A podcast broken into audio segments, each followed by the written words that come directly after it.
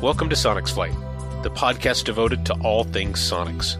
Sonics Flight is a monthly podcast discussing current events, news, and topics of interest to the Sonics community. We aim to entertain and educate builders and pilots of Sonics aircraft designs, inspiring them to complete and operate their aircraft safely and efficiently. Welcome to the Sonics Flight Podcast. This is episode number 46, the Sonics Builders and Pilots Foundation 2018 Update. The Sonics Builders and Pilots Foundation is the community organization that represents Sonics owners in the U.S., and they've been hard at work in the background since we last spoke with them. The foundation has a couple of new initiatives that are starting to come together, and we'll talk with Mike Farley and Robbie Culver and hear all about these efforts. My name is Jeff Schultz, builder and pilot of Sonic 604 and Sonics 1374. Joining me are Gary Motley and Mike Needenthal.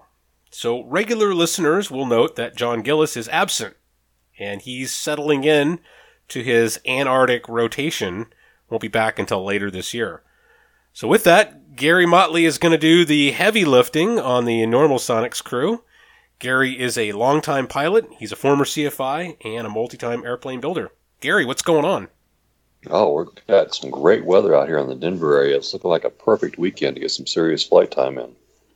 We've had a couple of really nice days. You know, we're a few hundred miles east of you, but it's been gorgeous, especially since last week we had our first snowflakes. That was crazy.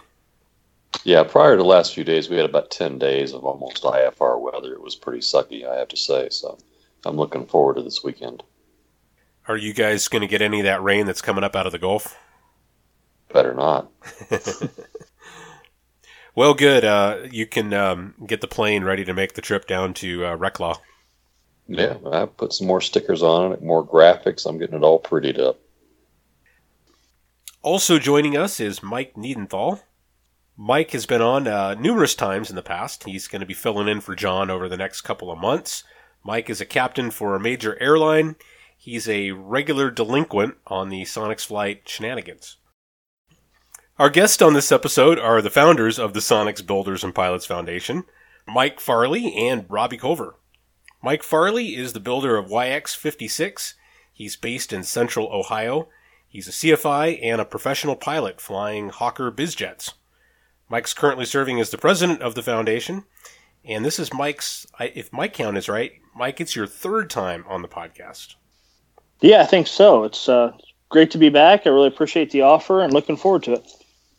And I see your engine overhaul is complete, and you've been posting some real nice-looking flying photos on Facebook. How's that thing running? It's running great. Yeah, I kind of missed some of the summer. I was hoping to have everything done before Oshkosh so I could fly it up there this year, but then we decided to move to a different house, and family obligations kind of got in the way, so I didn't get get the plane back in the air till later this fall. But plane's running great. It's doing very well. I basically rebuilt the whole engine and other than reusing the crankcase and the camshaft and some other small pieces, it's basically a brand new AeroVee. Running real well, running real smooth, and I'm enjoying the break-in hours to get some time on it before it starts getting cold here in Ohio. And that really is one of the genuine benefits of an AeroVee. For what the engine is, it is an easy to work on, very affordable engine to overhaul when it's time to start pulling parts out and replacing them with new ones. Oh yeah, it's great.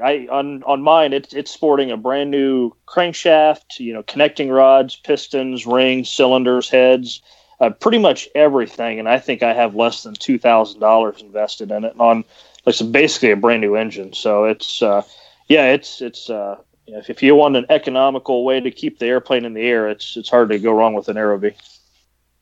All right. Well, good deal. And Robbie Culver. Robbie is an instrument-rated private pilot. He's the builder of Sonics 1517. That's a standard gear Sonics undergoing, as we speak, an engine swap to a brand new Jabiru 3300. Ooh. Robbie's the father of the foundation, and he's currently serving on the board. So, Robbie, how is that engine swap going? Hey, Jeff. It's going really good. We hung the engine on the airframe this past weekend.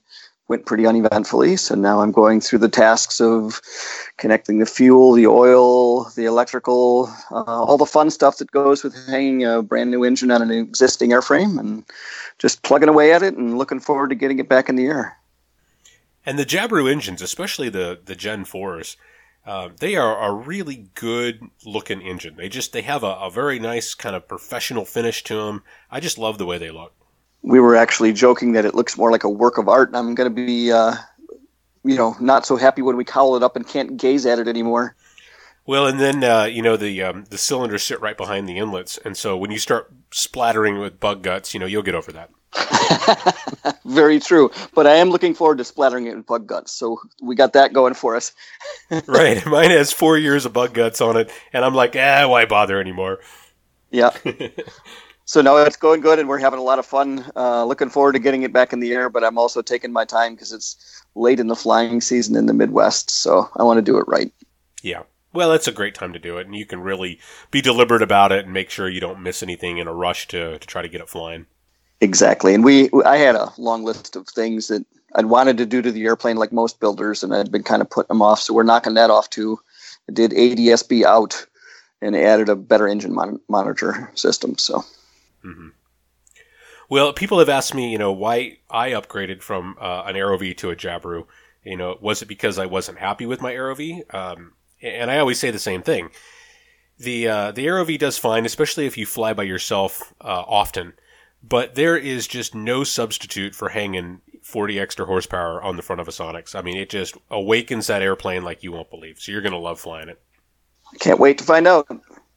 All right. Well, Robbie, we talked to you last on episode 5. That was nearly 2 years ago about the foundation. And quite a bit's happened since then. So I'm looking forward to going over some of the changes and letting people get a little better understanding of what the foundation has done and what they're continuing to do. Excellent. We're looking forward to discussing it, Jeff, and thanks for the opportunity to do so. Well, with that, why don't we get started by providing a little bit of background? So, Mike or Robbie, I'll let you guys flip for it. Why don't you tell us a little bit about where the foundation came from, what the driving force and the goal and the mission of the foundation is, and then we'll go from there. Great, Robbie. It was your idea in the first place, so you got it in this. Why don't you take this one?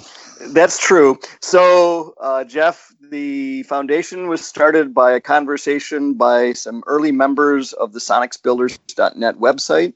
That was myself, Mike Farley, and Eric Sieber. We were all early on the new forum, because at the time the Yahoo group was still up. I'd been involved with the type club when I owned a Cessna 150. I'd been pretty involved, and I noticed that we did not have a type club for the Sonics. So we started talking about it, and the three of us organized it as a legal not-for-profit. We had some help from the same attorney that set up the Cessna 150, 152 Foundation. So we had a good basis to go off of. We pretty much modeled the organization after that organization. And our first effort was to get a website up and running so we would have the ability to communicate to people that were interested, provide technical resources, technical documents, how-to articles, etc.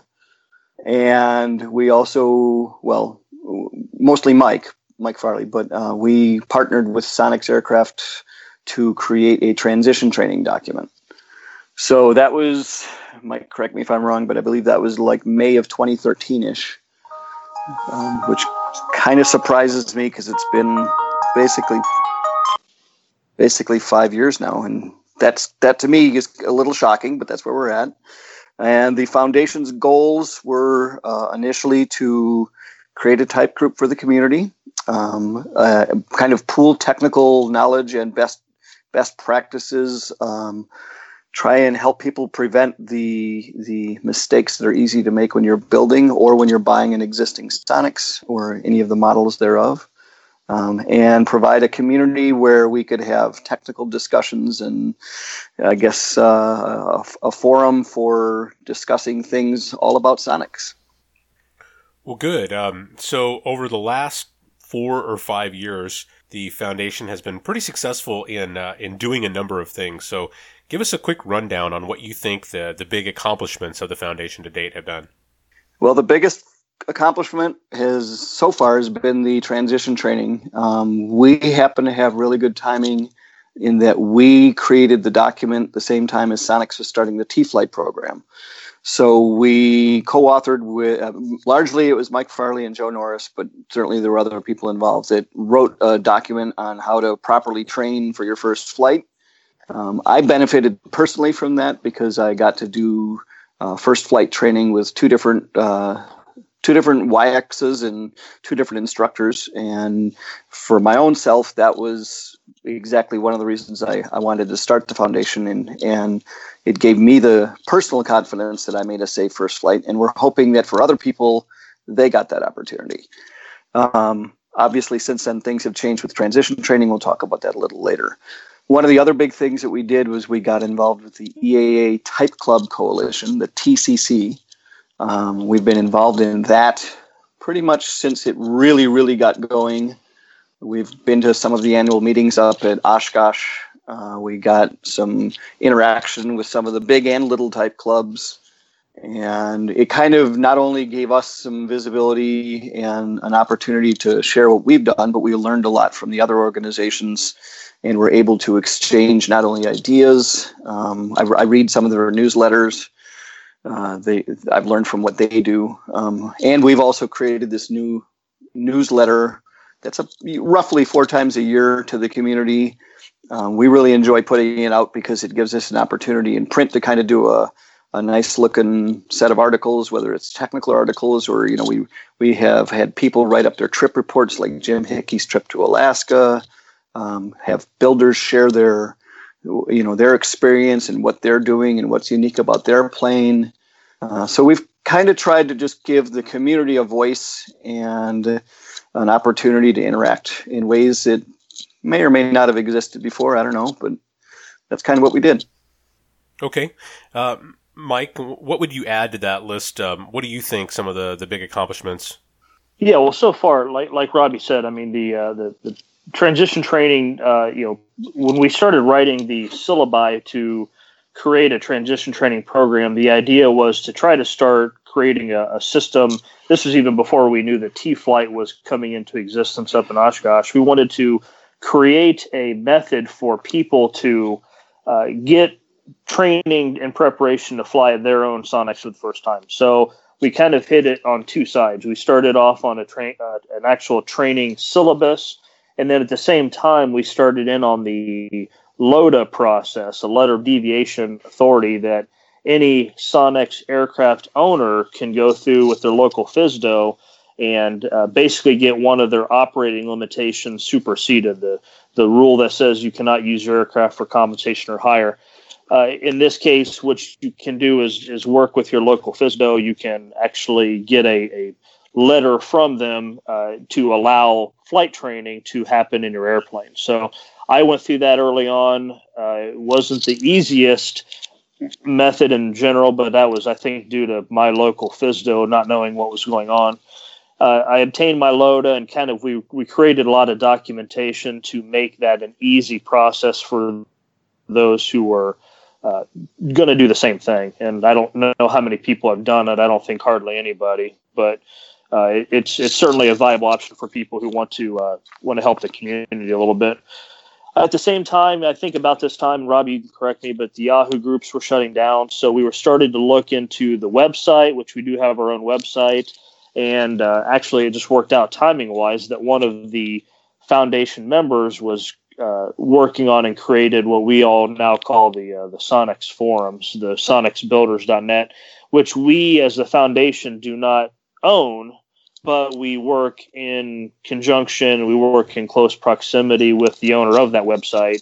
And that's been a wonderful resource, in my opinion, especially after the Yahoo groups all shut down, just as a community resource for people to be able to post questions and get answers. And while it's far from perfect, it's certainly a lot better than not having anything at all. So that's kind of where we are right now. I think right now, as we sit here, we have about 500 members of the Sonics Builders and Pilots Foundation. And, it's hopefully that number will continue to grow. We certainly have a lot of ideas for the future, and I'm sure some of those we'll get into here. But it's been a good start so far. I think Robbie and I both agree that it's already exceeded our expectations of what we were expecting when it first started. And we just hope that it continues to grow and continues to be an asset for the community in general. So, Mike, you said about 500 members, and explain the membership philosophy and how to become a member. Yeah, we actually have, it's a two-tiered membership, and this is something that may possibly be modified in the future, but we've been happy with it so far with a two-tiered membership. You can go to the Sonics Foundation website, which is simply www.sonicsfoundation.com. It's all one word, and you can become a member. Now, there is two different options. You can become a general public standing member, which is absolutely free, doesn't cost you anything. And that gives you access to our website, to previous archive newsletters, so on and so forth. If you would like to assist in the community a little bit, if you will, if you'd like to submit a payment, we can then make you a voting member. It's $25 annually to become a voting member. And by doing that, you are then eligible to vote in our yearly membership meetings, which we've been hosting at AirVenture every year. And that allows you to cast your vote for board of directors, president, vice president. If people are elected, you can vote, you can have your voice be heard for the meeting. So two-tiered membership, one is free, one is $25 annually. And that money just simply goes towards website maintenance. It goes towards, hopefully future projects, some of the things we've been working on. But, we hope to make it worthwhile for people to consider becoming voting members. But that's where we're at right now.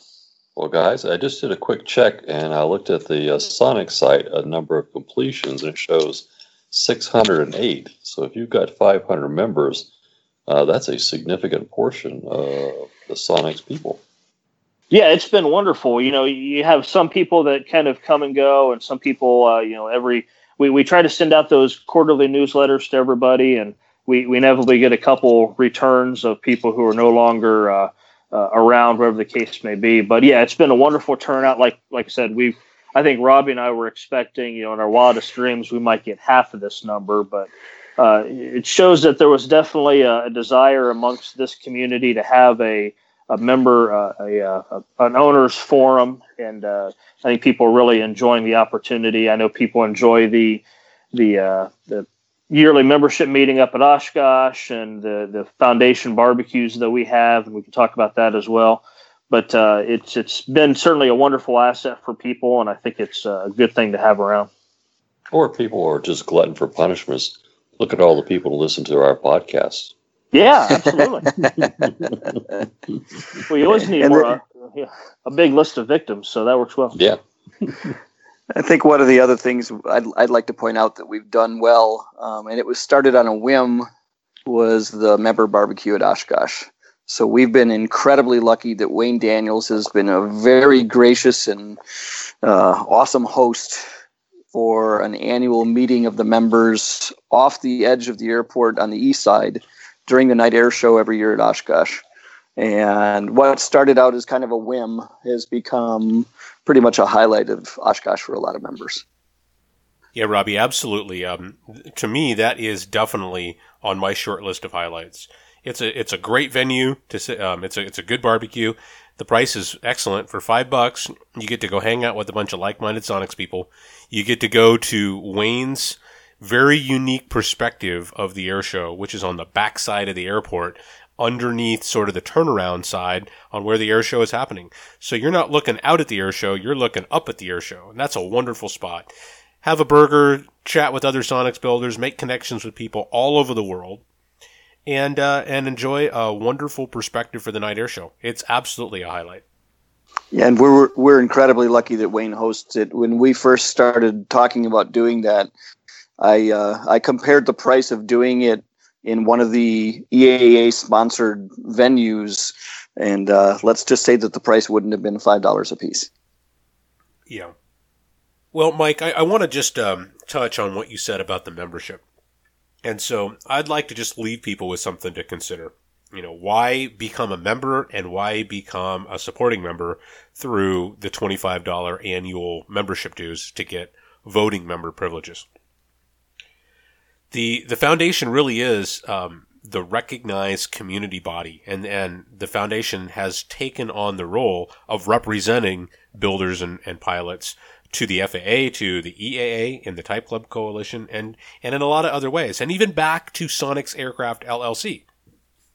So we have a single united voice that carries our message and our concerns to everybody else. And if you don't join and become part of that organization, your perspective doesn't get included, or maybe we water down the effect of having that united voice. So absolutely, I think it's important that everybody who is either considering Sonics, who is definitely building a Sonics, or has purchased and already flying and now they're a second or third owner, they really need to be a part of the organization, a part of the community, and pool their voice back into the foundation's voice. And secondly, the foundation really relies on the donated efforts of the members, whether that's submissions for the newsletter or whether that's the manpower to bring some of these projects together, like the barbecue and things like that. We don't have a lot of overhead in the foundation, but we do have the occasional cost of trying to support programs and get organized and be able to put on a good show representing the community. And the only way we get that support is by the member contributions. And it really is important. It allows the foundation to do more than just type an email and send it. It allows them to go and attend Type Club conferences, to represent, to support programs that are working well and important. So that's my general pitch on why you ought to be part of the foundation and why you ought to consider supporting it financially as well.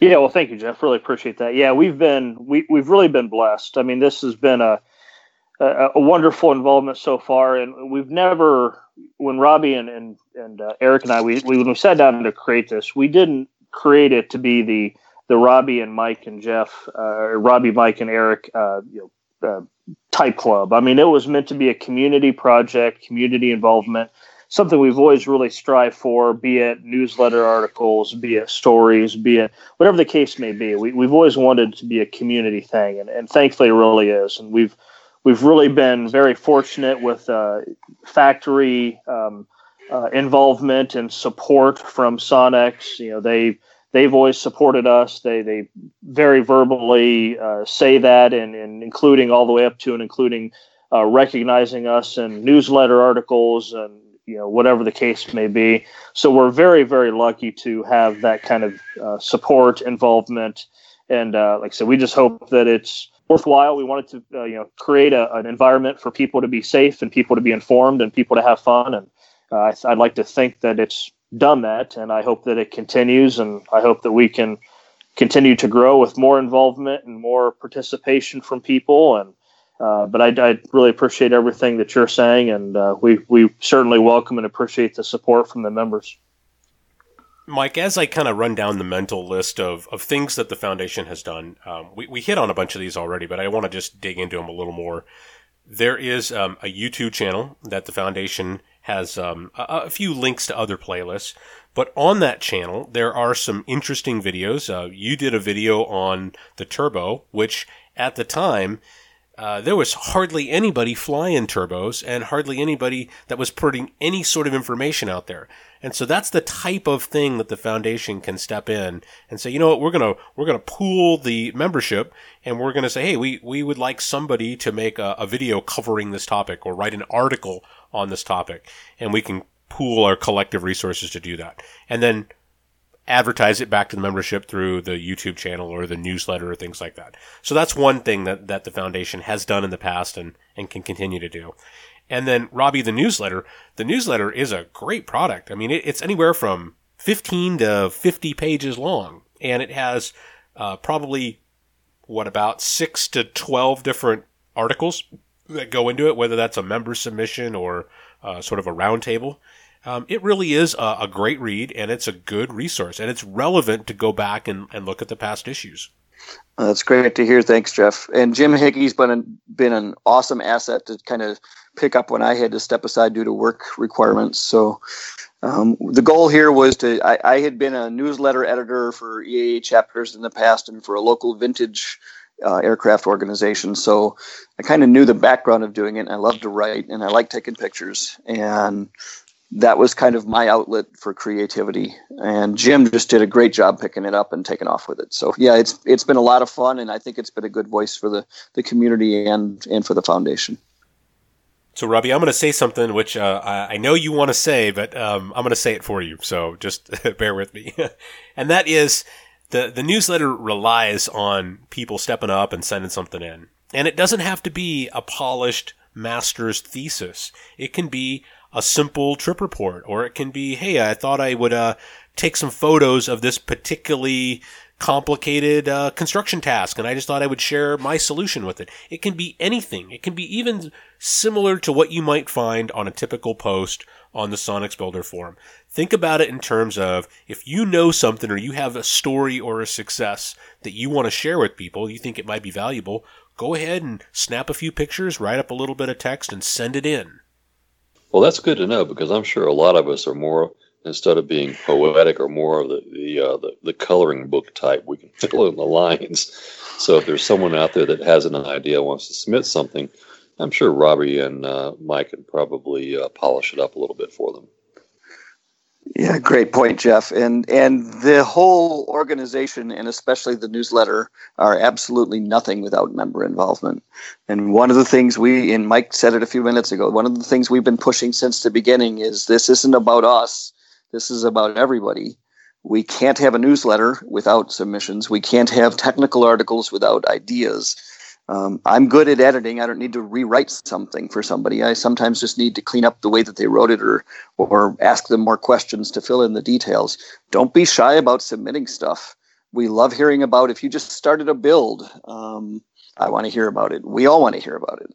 If you got pictures of, we've had submissions of really neat ideas on remote fuel shutoff for the panel, and for customization, and neat baggage slings, and all that stuff helps somebody out. They may be thinking, how could I do this? They read the article and go, oh, wow, that's how somebody did it. I could do it that way, or maybe I'm going to do it this way. Bring it all on.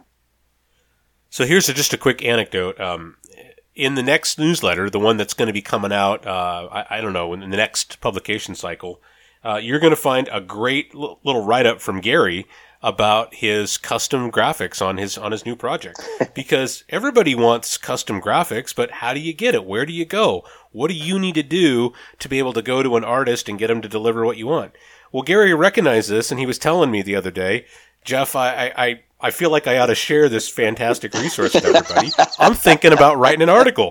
And boom, he submitted an article. I knew it wasn't going to take too long for Jeff to step up and volunteer me for something. Well, Gary, it doesn't have to be 20 pages. I mean, you can keep it, just direct, but we can't wait to read it. It'll be coloring book. It'll be coloring. The crayons are okay. Crayons are fine, Gary. You can write big letters. It's all okay. Okay. We'll do it. I knew I come in at a good time. Hey, Mike. Everything, all is good, and in Vegas. All is good. I just I acquired my. Hangar for the 1st of November. That's what I was doing. So sorry about that, guys. Oh, good. So, Mike, had I known you were in Vegas, I was out there last week for work, I would have found a way to stop by and harass you. Well, you should have. You should have. I didn't know. I'll give you my number later, and you can give me a call when you get out here next time. That'll be a while. Okay. Mike likes to use a series of dead drop locations, so he'll give you a coded message, and that's when you can meet him. Yeah, right. Look, he's in Vegas. That's totally norm for Vegas. It is. I fit right in. Not really. Nobody fits in. That's okay. I'm forced right in. I'm forced right in here. No, that's okay. All right. Well, Mike, what other popular resources are available on the website? If somebody was to go and take a quick look exploring around, what might you direct their attention to? We've actually just finished up on a website kind of update, and I know that it's been a kind of a work in progress. We're continuing to work on that. What we've wanted to do was create a website for people who, number one, maybe have an interest in building or buying a Sonex, but really don't know that much about the airplane, what the options are, what how the airplane is built, so on and so forth. So we went through, we've written different articles, and we've cannibalized some of the newsletter articles and just put our own stuff on there to give people some information on how the airplane's built, what are the different models, what do they represent, so on and so forth. Some of the aforementioned information on transition training and how would an owner obtain a LODA from the local FISDO. That information is on there. We try to keep technical information somewhat current. If people are offering or have an update or a modification they think has worked out really well for them, we try to keep that information available. For a while, we were running a little bit of Sonex accident statistics, but I don't know if that's still on the website or not. Most accidents always kind of seem to boil down to either a engine failure for unknown reasons or loss of directional control, and it was just kind of a repeated message. So I think we might have taken some of that back off. How to become a member is certainly on there, just the links on how you would become a member itself, links to the sonicsbuilders.net forums that, again, are not owned by the foundation. We do not own the forums, but we just work with the owner who has graciously allowed us to help him, and we have a really good relationship with Chris Blathis, who owns and manages the forums website themselves. What else, Robbie? What else am I forgetting that's on the foundation website? No, you pretty much hit on it, Mike. We tried to keep a lot of the stuff technical, and I got a really good example if somebody's not sure about the kind of stuff we're talking about. So when I built my Sonex, I completed it 3 years ago this month for the first flight. I put in a taper pin in my control sticks that was written up by Eric Sieber, who at the time was deeply involved in the foundation in building a YX. And that article is still on the website. It still includes part numbers. And we even have a tapered reamer for the taper pin that's available for loan. It's out in the community somewhere. It wouldn't be too hard to find. So the part numbers are right. The steps are clear. I followed them. They worked. So if I can follow them, anybody can. And that's a good example of an article where somebody came up with a method. Eric was an ANPIA, and he wrote a very good article with correct information, and we had the tool. So there's member involvement, right back to the beginning. Okay, good. Well, let's talk in detail about the transition training. We've kind of been hinting about the existing transition training effort that the foundation was involved in, and then the new one. So maybe just to clarify, and then we'll dig into where the foundation currently is. Up till this point, transition training was either through the LODA process, which is described in the stuff you were talking about, Mike, or through the Sonics Aircraft T-Flight program. Well, as many people know, the T-Flight program has been suspended and very likely will not come back in the near future. And so that left a gap in the community. What is an owner to do who is just about done building their new Sonex airplane, and they want to get proficient so they can go fly it and they can do it safely. Or they have just purchased an already completed and flying Sonex, but it's new to them, and they want to get some transition training before they jump in and go fly it. Now, they might want to do this just for their own peace of mind and proficiency, or they might have a requirement from their insurance company to go get logged experience of one variety or another, before the insurance company will insure them.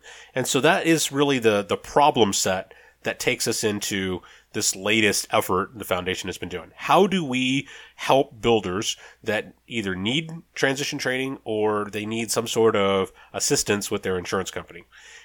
So the latest program that the foundation is just about ready to release, and it's going to be on the website. Probably by the time you hear the podcast, you will be able to find all these details posted, is a new transition training syllabus that the foundation has put together.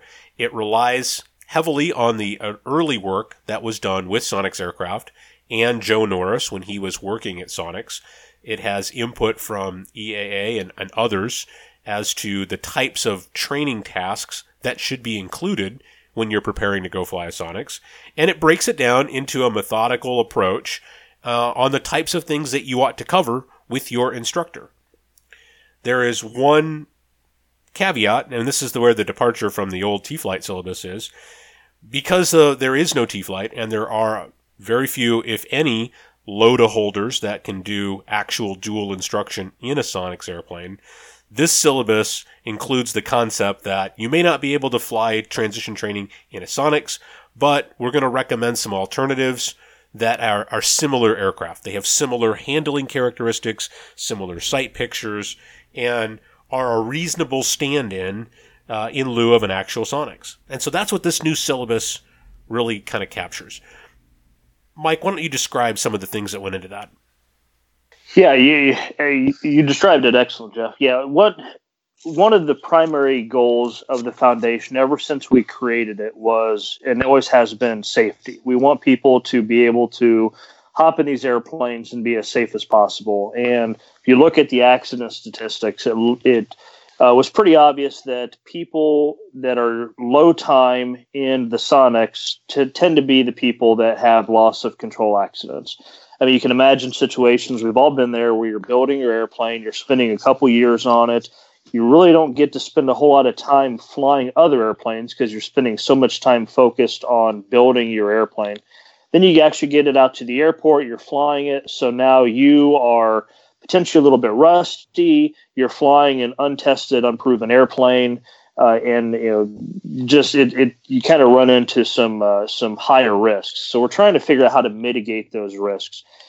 Now, in the Vans RV world, there are tons of transition training options available. You can go out to their factory in Oregon. They have people all throughout the country. But we as a Sonics community didn't really have that. There have been a couple of LODA holders in the past. As far as I'm aware of right now, as of today, there's nobody that's actively offering transition training through a LODA process. And as you've already said, the T-Flight program through the Sonics factory is on an indefinite hold.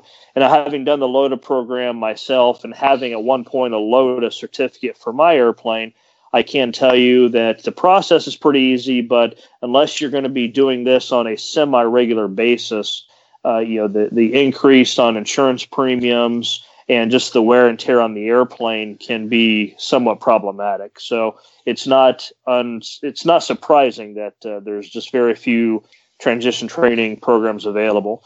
So what we were doing is kind of a EAA type coalition club goal, which is something that we had talked about at Oshkosh. Robbie and I sat on these meetings before of, what can you do if you're building an experimental and there is no training available? You still want to do something to make the first flights as safe as possible, certainly as well trying to get some type of insurance-mandated training. Some of the older examples they were using are people who are building Thorpe T-18s or Mustang 2s. Could they use a Vans RV since it's very, very similar in terms of performance and handling? And so what we try to do in this case is what is similar to a Sonics? What can we use for this type of training? And if somebody is able to go to a non-Sonics aircraft to get the training, would that be recognized by an insurance company as, okay, we've got the training, I have some training, it's not in a Sonics because a Sonics is not available, but this is as close as I can get, and it's certainly a lot better than nothing. And that's kind of what we've been focused on. Well, let's just stop for just a second if we can. Did you get any feedback from the insurance on training in non-Sonics aircraft to meet that intent? We have had several discussions with some insurance agents that have access to the underwriters. And these conversations are continuing. But what they have done, and the one who has been the quickest to come out and say, oh yeah, we definitely like that, is Aviation Insurance Resources. Now, there are others out there. So if you have a relationship with Falcon or AOPA or whatever your other broker or agent goes, talk to them about it. And we're going to have these discussions continuing in the future. But what they have said is a program like this that is accepted by the manufacturer and that is offered with the weight of a community organization behind it, absolutely will have a positive impact to the underwriters. Going through an insurance agent, if we take this and present this to the underwriter with the pilot details and their qualifications, it will undoubtedly have a positive impact. Now, this is not a one-size-fits-all thing where it's a simple yes-no flowchart where if you have done this, then you're automatically covered. Insurance is never going to work like that. As much as we might like to move in that direction, it's still going to be very personalized and individual. But we have got a really great endorsement from AIR that says if a customer comes to them and tells the insurance, here's my background and I plan to follow this approved transition training syllabus, that will undoubtedly work in their favor with the underwriter. What does that mean? What does work in their favor? Well, it might be a more favorable rate. They pay less for their insurance, or more probably, if they don't have any sort of Sonics time and maybe something that's not really similar, in the past, an underwriter might not even want to insure them. They might tell them, no, until you have 10 or 20 hours in a Sonics, we just flat won't insure you. Or you need to go get logged dual instruction with a CFI in a Sonics before we'll insure you, which we know is not viable right now. So rather than the underwriters requiring this really high standard that they can't meet, they'll come down off of that and say, okay, we will accept this in lieu of it. To make sure I understand you correctly, though, this is still a presumption that they'll do this. This is the agent saying that they are confident that this will have a positive impact. This is not a guarantee by the underwriters themselves. And we're working to try to firm this up and formalize it. Yeah, I mean, I'm hoping everything's going to work out. I agree.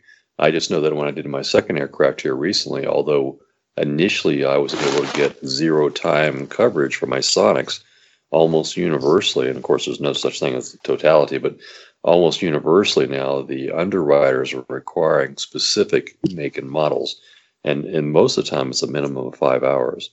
So if there's some way that we can promote this transition flight and come up with some designated models that will meet that and get backing by Sonics as well, that would be a great boost because, in this last insurance escapade myself, I just basically went naked for my first 5 hours, spent 5 hours droning over the airport until I could get those 5 hours. And then Monday morning called up the underwriter or broker again to submit the claim or the insurance request to the underwriters. I hope this is really good. But for right now, as I understand, they do require time and make and model. And that is exactly what we're trying to prevent, is people having to make that choice to fly naked until the underwriter will cover them.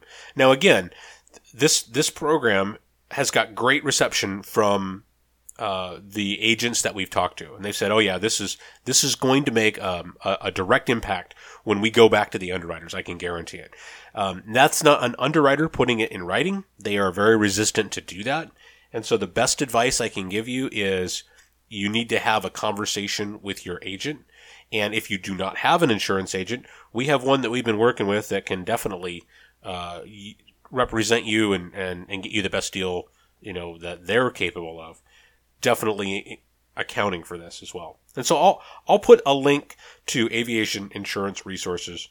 I'll put that in the show notes. And again, it's not an endorsement for them. It's just we are having these conversations with everybody we can. And so far, AIR has been very, very enthusiastic about this. And so I encourage you to reach out to them. Have you been able to come up with any specific aircraft substitutes that might qualify or suggested? Currently, the aircraft that are on there are the RV series, the side-by-side RV-12, RV-6, RV-7, the Zenith 600 or 601 and 650, the Grumman Yankee or Tiger, and then many of the other low-wing LSAs that are out there, the GoBosh, the Sport Cruisers, and things like that. Well, that would be pretty global and encompassing. Yeah, there are... It is not going to be a hard, fast, model-specific checklist. There's just too many variables to account for. But it does give several recommended substitute-like aircraft platforms that you could investigate using for your transition training. One of the things I ran into when I was getting ready for my first flight was kind of everything we just said, but rolled up into one. So I was a low-time tailwheel pilot who was building a tail dragger. I was fortunate enough to do some transition training with Mike Farley. And then I was also fortunate enough to do some transition training with the T-Flight program. And I'm pretty convinced had I not been able to do that with one or both of them, I would not have been able to get insurance at the time, because this was 3 years ago. There was no company that I talked to that would have accepted anything but time and type dual instruction. So we have at least kind of crossed that bridge to where at least now they'll listen to us. Right. So, Robbie, let me just paint a hypothetical for people that are listening and they're still a little confused. Here's the scenario that we're trying to prevent. So a brand new, relatively low-time Sonics builder says, my plane's ready to fly. I want insurance. And they go to their local broker, whoever that is, and the broker goes to the underwriter and shops it for a policy. And the underwriters say, oh, this doesn't look good. Low time, no Sonics experience. We're really uncomfortable. We're going to require 10 hours of dual or 10 hours of time and type or something like that. If we just stop there, the broker just returns that back to the customer and says, here's what they said. Sorry about that.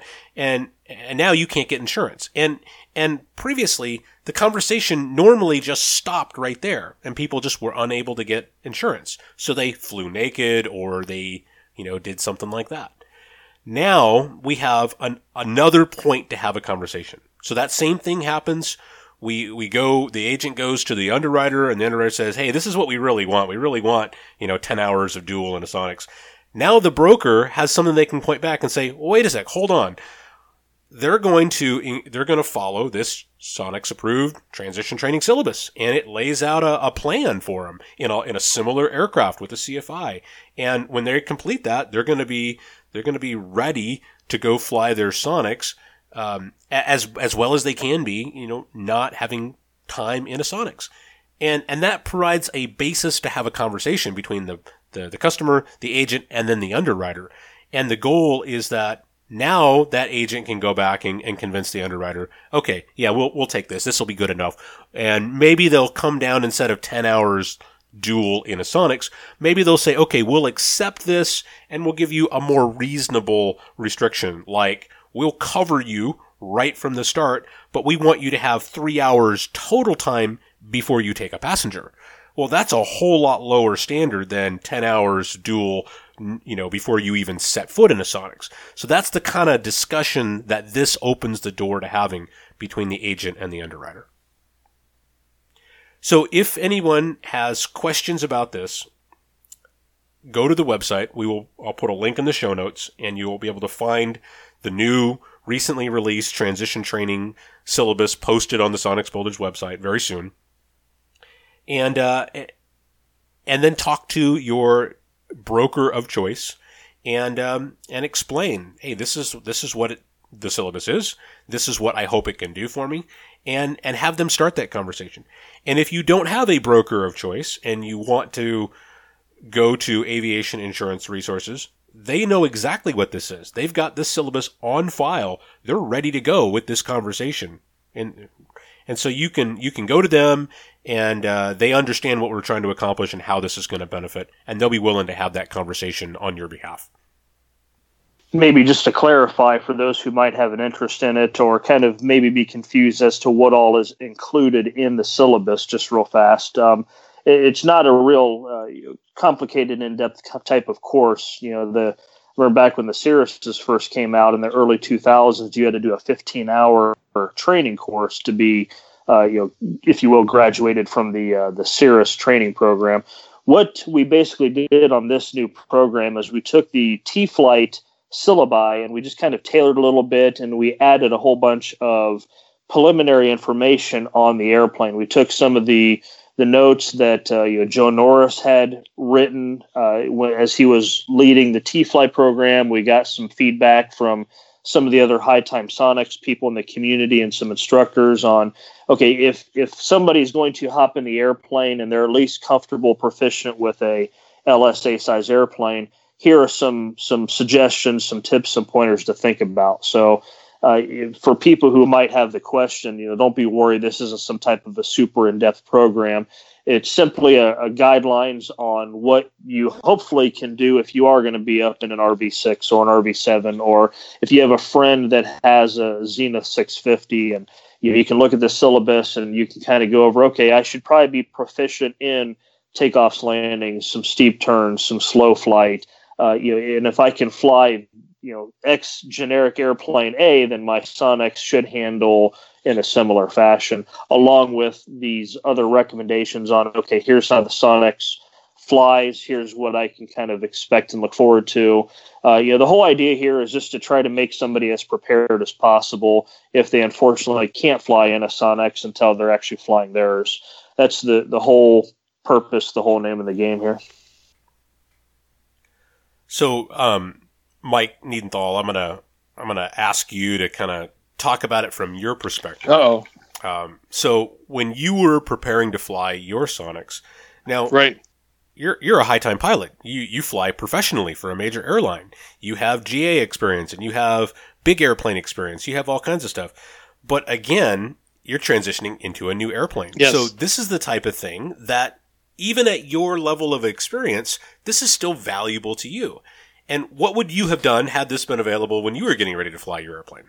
Oh, I would have for sure used it. I would have gone and gotten. I mean, I switched in with you a couple times, but basically, I would have used something that I could use, like a 650 or something along those lines. I would have used that for sure to try to get some time in there. I actually flew naked the first 4 or 5. I actually got the liability through the Ultralight Association, and I did that for the first 6 months, and then I transferred over and did my full coverage with the broker I have now. So that's kind of how I did it. But I would for sure use it. I mean, because anybody can use training. Training's always a good thing, no matter how much time you got. Right, and when you review the syllabus, and if you're looking at it right now, that might be the easiest way to listen to this podcast is to look at the syllabus also. But when you look at it, there's nothing on there that you wouldn't see in a good flight review. It talks about a lot of the fundamentals. It talks about basic aircraft control. We're not blazing new ground, but what we're doing is we're giving you a lens by which you can approach transitioning into the Sonex. We're highlighting some areas that you ought to pay particular attention to. And we're saying these are the things that are really going to be the money makers when you're making the transition. It's very simple. It's very logical. And it provides that framework for anybody to use when they're getting ready to transition, or possibly even for recurrent training. If you want, hey, I'm going to go get a BFR. And rather than go fly in my instructor's Cessna, I don't want to do that anyway. I want him to come fly with me in my airplane, but I'm not sure what I want to do. Well, you can pull the syllabus and use the recurrent training section to tailor a plan with your instructor in your airplane. So it will be a value for people that are preparing to transition and for people that are negotiating their insurance with their agents and the underwriters. So it will hopefully serve both of those needs. And we will make adjustments over the next 6 months, 12 months as needed to kind of fine tune it.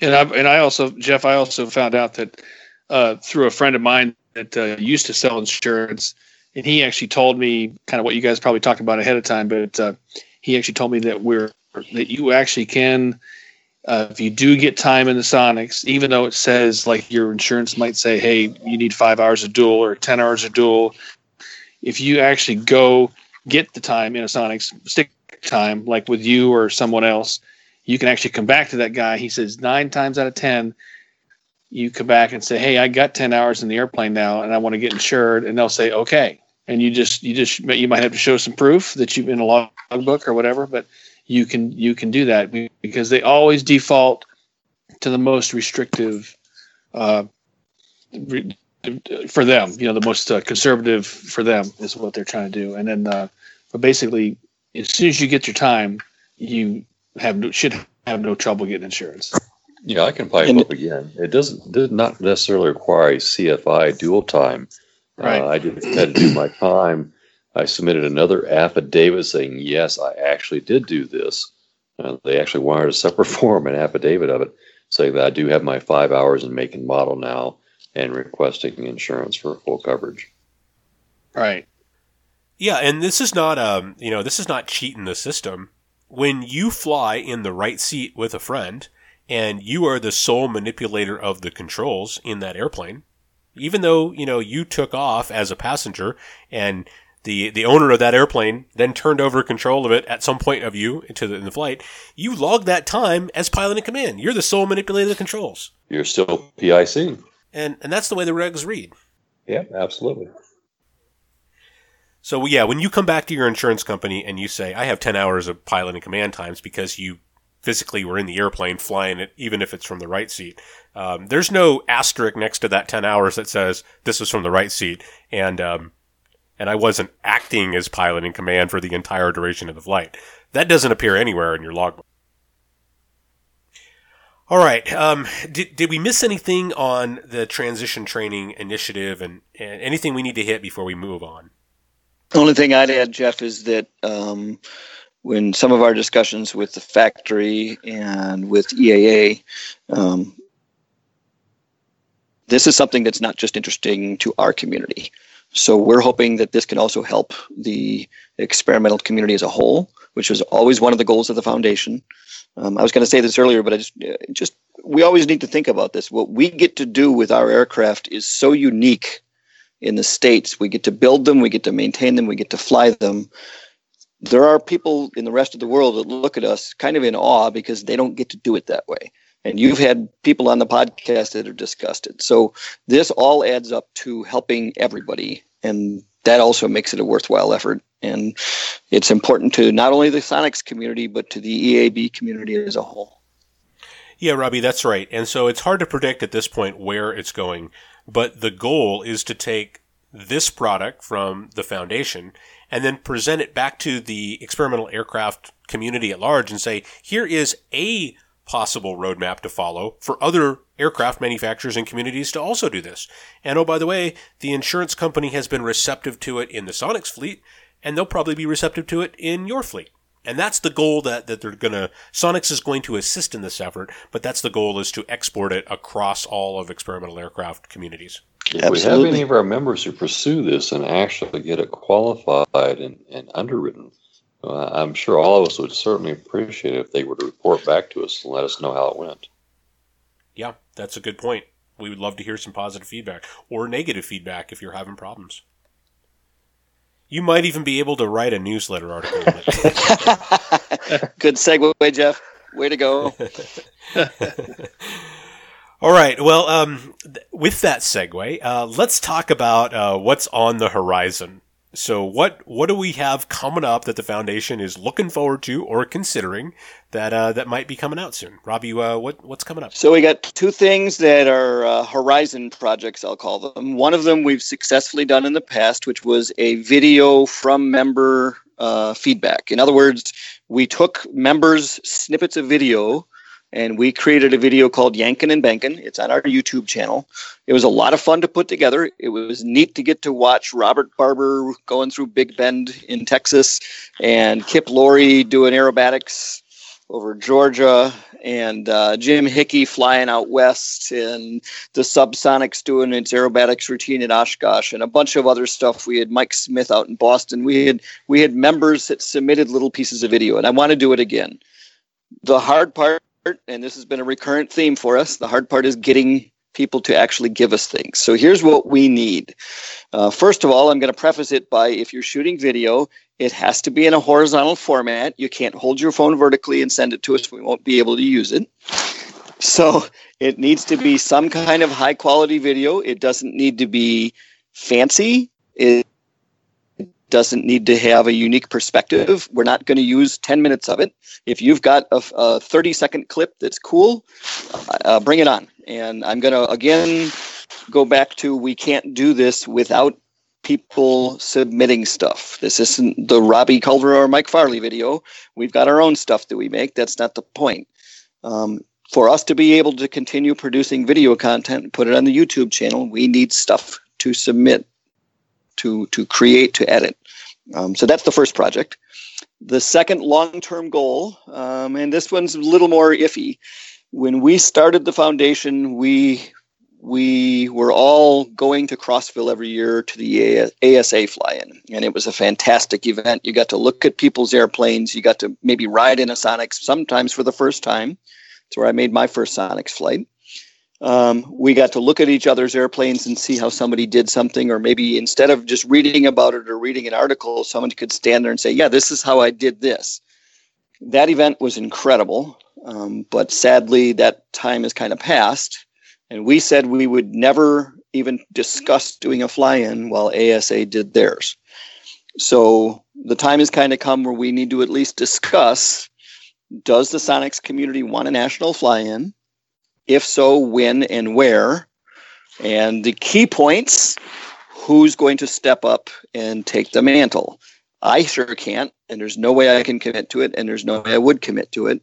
My travel schedule at work is insane. I don't think there's anybody on this call who can handle it by themselves. If there is, speak now or forever hold your peace. So the point is, this won't work without a lot of involvement. Both of these projects rely on the people listening to the podcast, reading the forums, building and flying the airplanes. All right. So if you have an interest in organizing a fly-in in an area that has a large population that can get to it easily, so Gary, perhaps Denver is not the greatest place for the new foundation fly-in, but somewhere back east might be the better spot. Everybody needs experience in high density altitude, right, Mike? That's right. That's right. I agree. No, you know what? Somewhere around Jeff would be the middle part of the country. I mean, you get guys from all over, probably from in that area. You know, so and think of the seminars you could put on at that place. You know, like that, you could just have another seminar and yeah, we could do mountain flying, high density altitude, firewall forward. Sure. Absolutely. So if anybody has an idea on where they might think a fly-in would thrive. Roosterville is a pretty good place, man. yeah. Roosterville is pretty good. Gary has seen the amenities firsthand. And by the way, Gary, you've turned into a legend. I heard some people talk, and they were like, did you hear about that guy that came in and landed at night? And they were like, no, that didn't actually happen. You mean in Roosterville? You look like an MD-80 on final. That looked like an MD-80 on final. Rooster. You like those lights, Mike? I love them. I know. They're sweet. Wait till you see my next version. Oh, no. I'm gonna pimp this thing out like you've never seen. Reklaw, here we come. Huh? Said to the man who lives in Vegas. That's right. That's right. Yeah, right. That's right. Mike, it's not only going to have lights, it's going to have tassels. Yeah, it might have something, yeah. And they might even twirl in opposite directions, too. You just never know. Jeez. All right, so on a serious note, if anybody has an idea on a location and an event organizer, send it in to Robbie or to Mike or to me. You can use the podcast feedback at Sonics Flight email, or just get on the Sonics forum and start a conversation, and let's get some discussion going. And we really need someone who is passionate about serving as the host and really kind of putting some organizational energy into it. And there'll be lots of help, but we need someone to carry the heavy lifting. And Jeff, it's possible that the idea may not have merit and may not have interest, and I'm good with that too, but it needs to at least come up as discussion, because Crossville was a great event, and it was brought so much to the community. Yeah, it was a lot of fun. I agree. And the video, I really need people to submit stuff. This has always been... I'll send you one, Robbie. I got one. Please do. Thank you, Gary. Mike, you got to have something. I'll work on it. Okay. Yeah, we'll send stuff. My next cross country, I'll send something else. Well, it can't be in the flight levels. No. Well, a Sonics in the flight levels would be noteworthy. Hey, a Sonics over Antarctica would be noteworthy. So there we go. Yeah, and Robbie, I think a great short video clip is just take some quick video of your passenger when you're taking a Young Eagles flight or you're taking a friend flying for the first time, and you get that big grin, that silly grin on their face. That's great. Little snippets, that kind of stuff to go in. Yes, and so I've got about a 10-second video where I plunked a video camera on the instrument panel, pointed at my son in the right seat as my friend Jim flew along the right side of the airplane in formation with his Sonics. That's just the kind of little clip we need. The more we get, the neater the video. And if somebody's not sure what we're talking about, go to the YouTube channel, go check out Yankin' and Bankin'. It was fun. Yeah. Well, I'll be flying some Young Eagles in the next couple weeks, so I'll definitely get some video of some Young Eagles flights and get some of that to you also. Excellent. All right, guys, did we miss anything, any important things that the Foundation has done or is doing or is considering doing that we need to cover? And if we did, let's cover it. Otherwise, I think it might be time to wrap this one up. No, I'm just going to add, Jeff, everything Michael and I both have said all along, which is this is not belong to two people or four people. This entire organization, the newsletter, the member barbecue, any videos, anything we do relies on help. It can't be done without member involvement. And we always need more help, and we always want more help. And without all of that, the whole idea kind of starts to flatten out. Yeah, absolutely. Absolutely. Mike, any closing thoughts? No, I'd just like to thank all of the directors, board members who are currently serving or have served. This has just been the last 5 years since we created this whole program. They've flown by. It's really worked out well. I've really enjoyed it. I hope it continues. I hope it continues to prosper and grow. Like Robbie said, it's a community effort.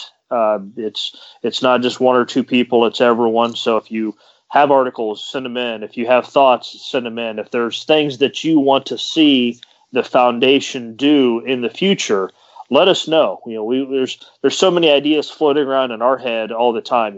Can we expand on a tool loan program? Can we think about a national fly-in? Can we do X, Y, or Z goals? We want to know what's important to the community. We want to be able to support the community as best as we can, and having these open dialogues, having these lines of communication are vital for that. So, please let us know what you're thinking. Please let us know what we can do to help you.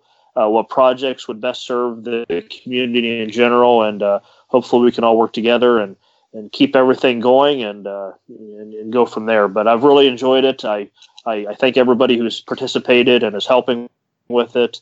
And let's keep that up. It's been a great run so far, and I hope it continues for a long time. Okay, yeah, great. Captain Mike, anything to add? You know what? I remember seeing a thread on the website about a couple of guys. There were like two different guys in the Memphis area. I don't know if they'll be listening to this. But there was a couple of guys, and they were talking about on the thread about having some kind of a big fly-in, and because of the Crossville thing going away. So, if they're out there listening, I don't know who they are, but I know there was two different people. One of them had a 1X, one was a Sonics, maybe. That would be a good place. It's south of the Mason-Dixon line. It's a milder climate, type thing, easier to get to probably. Anyhow, but other than that, I think as far as I love what the Foundation is doing. Mike and Robbie are doing a great job, and hopefully everybody gets their clips into them so we can put some more YouTube stuff up. So it's been awesome. Mm-hmm. Good. Gary. Well, Robbie, how about an email address or a link to tell us where we can send those clips to.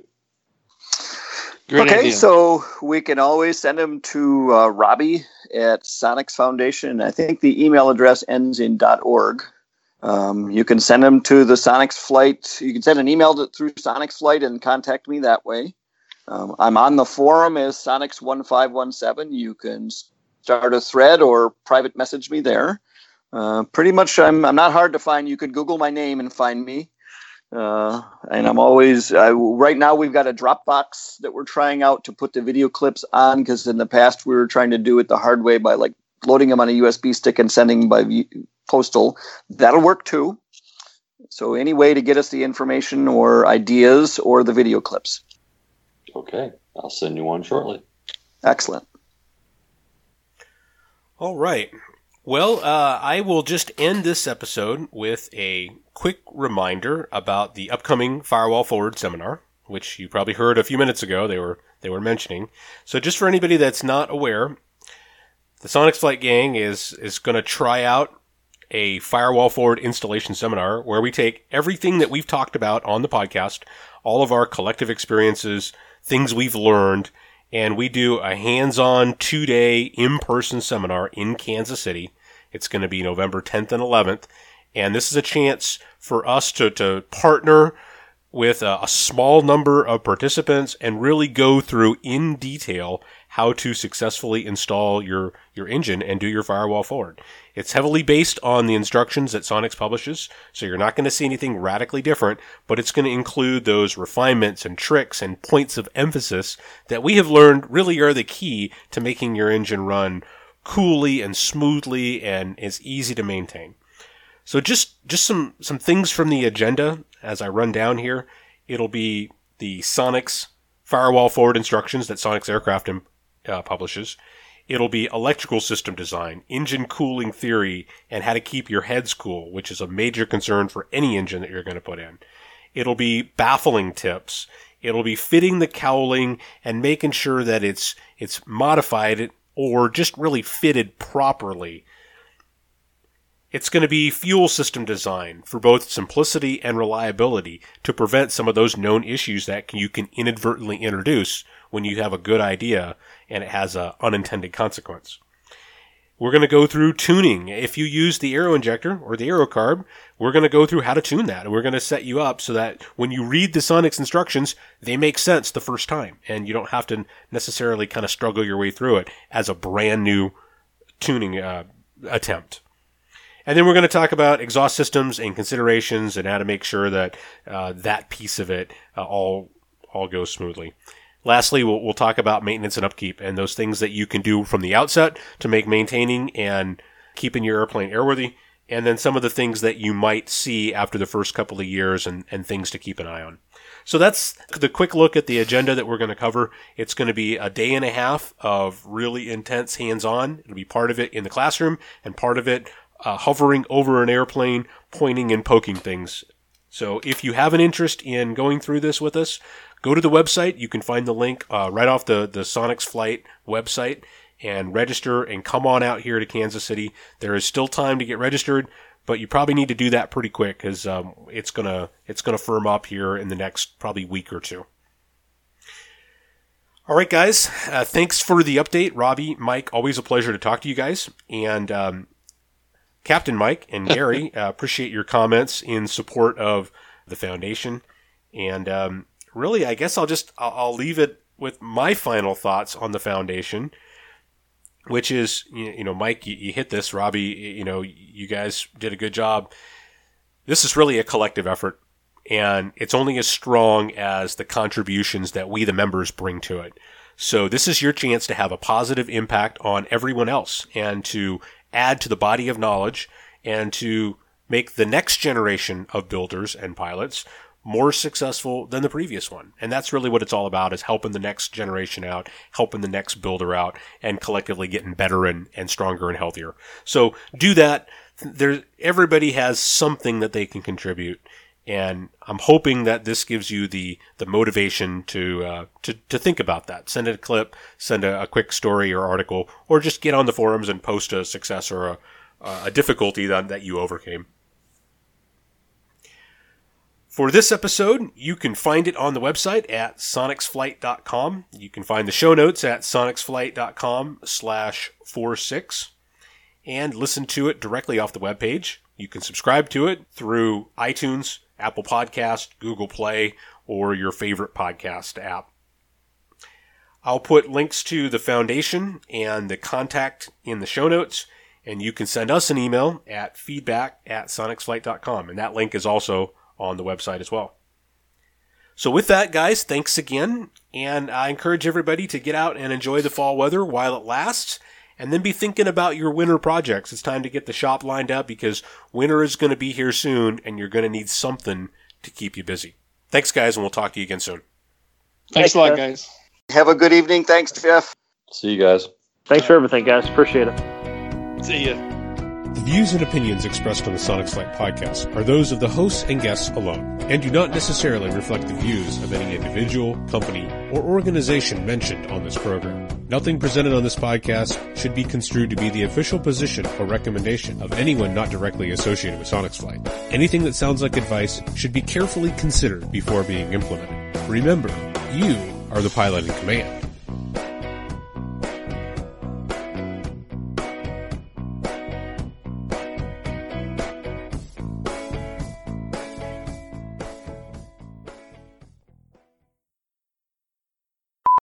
Also joining us is Mike Needenthal. He's a regular delinquent on the Sonics Flight shenanigans. So, Mike, how's it going?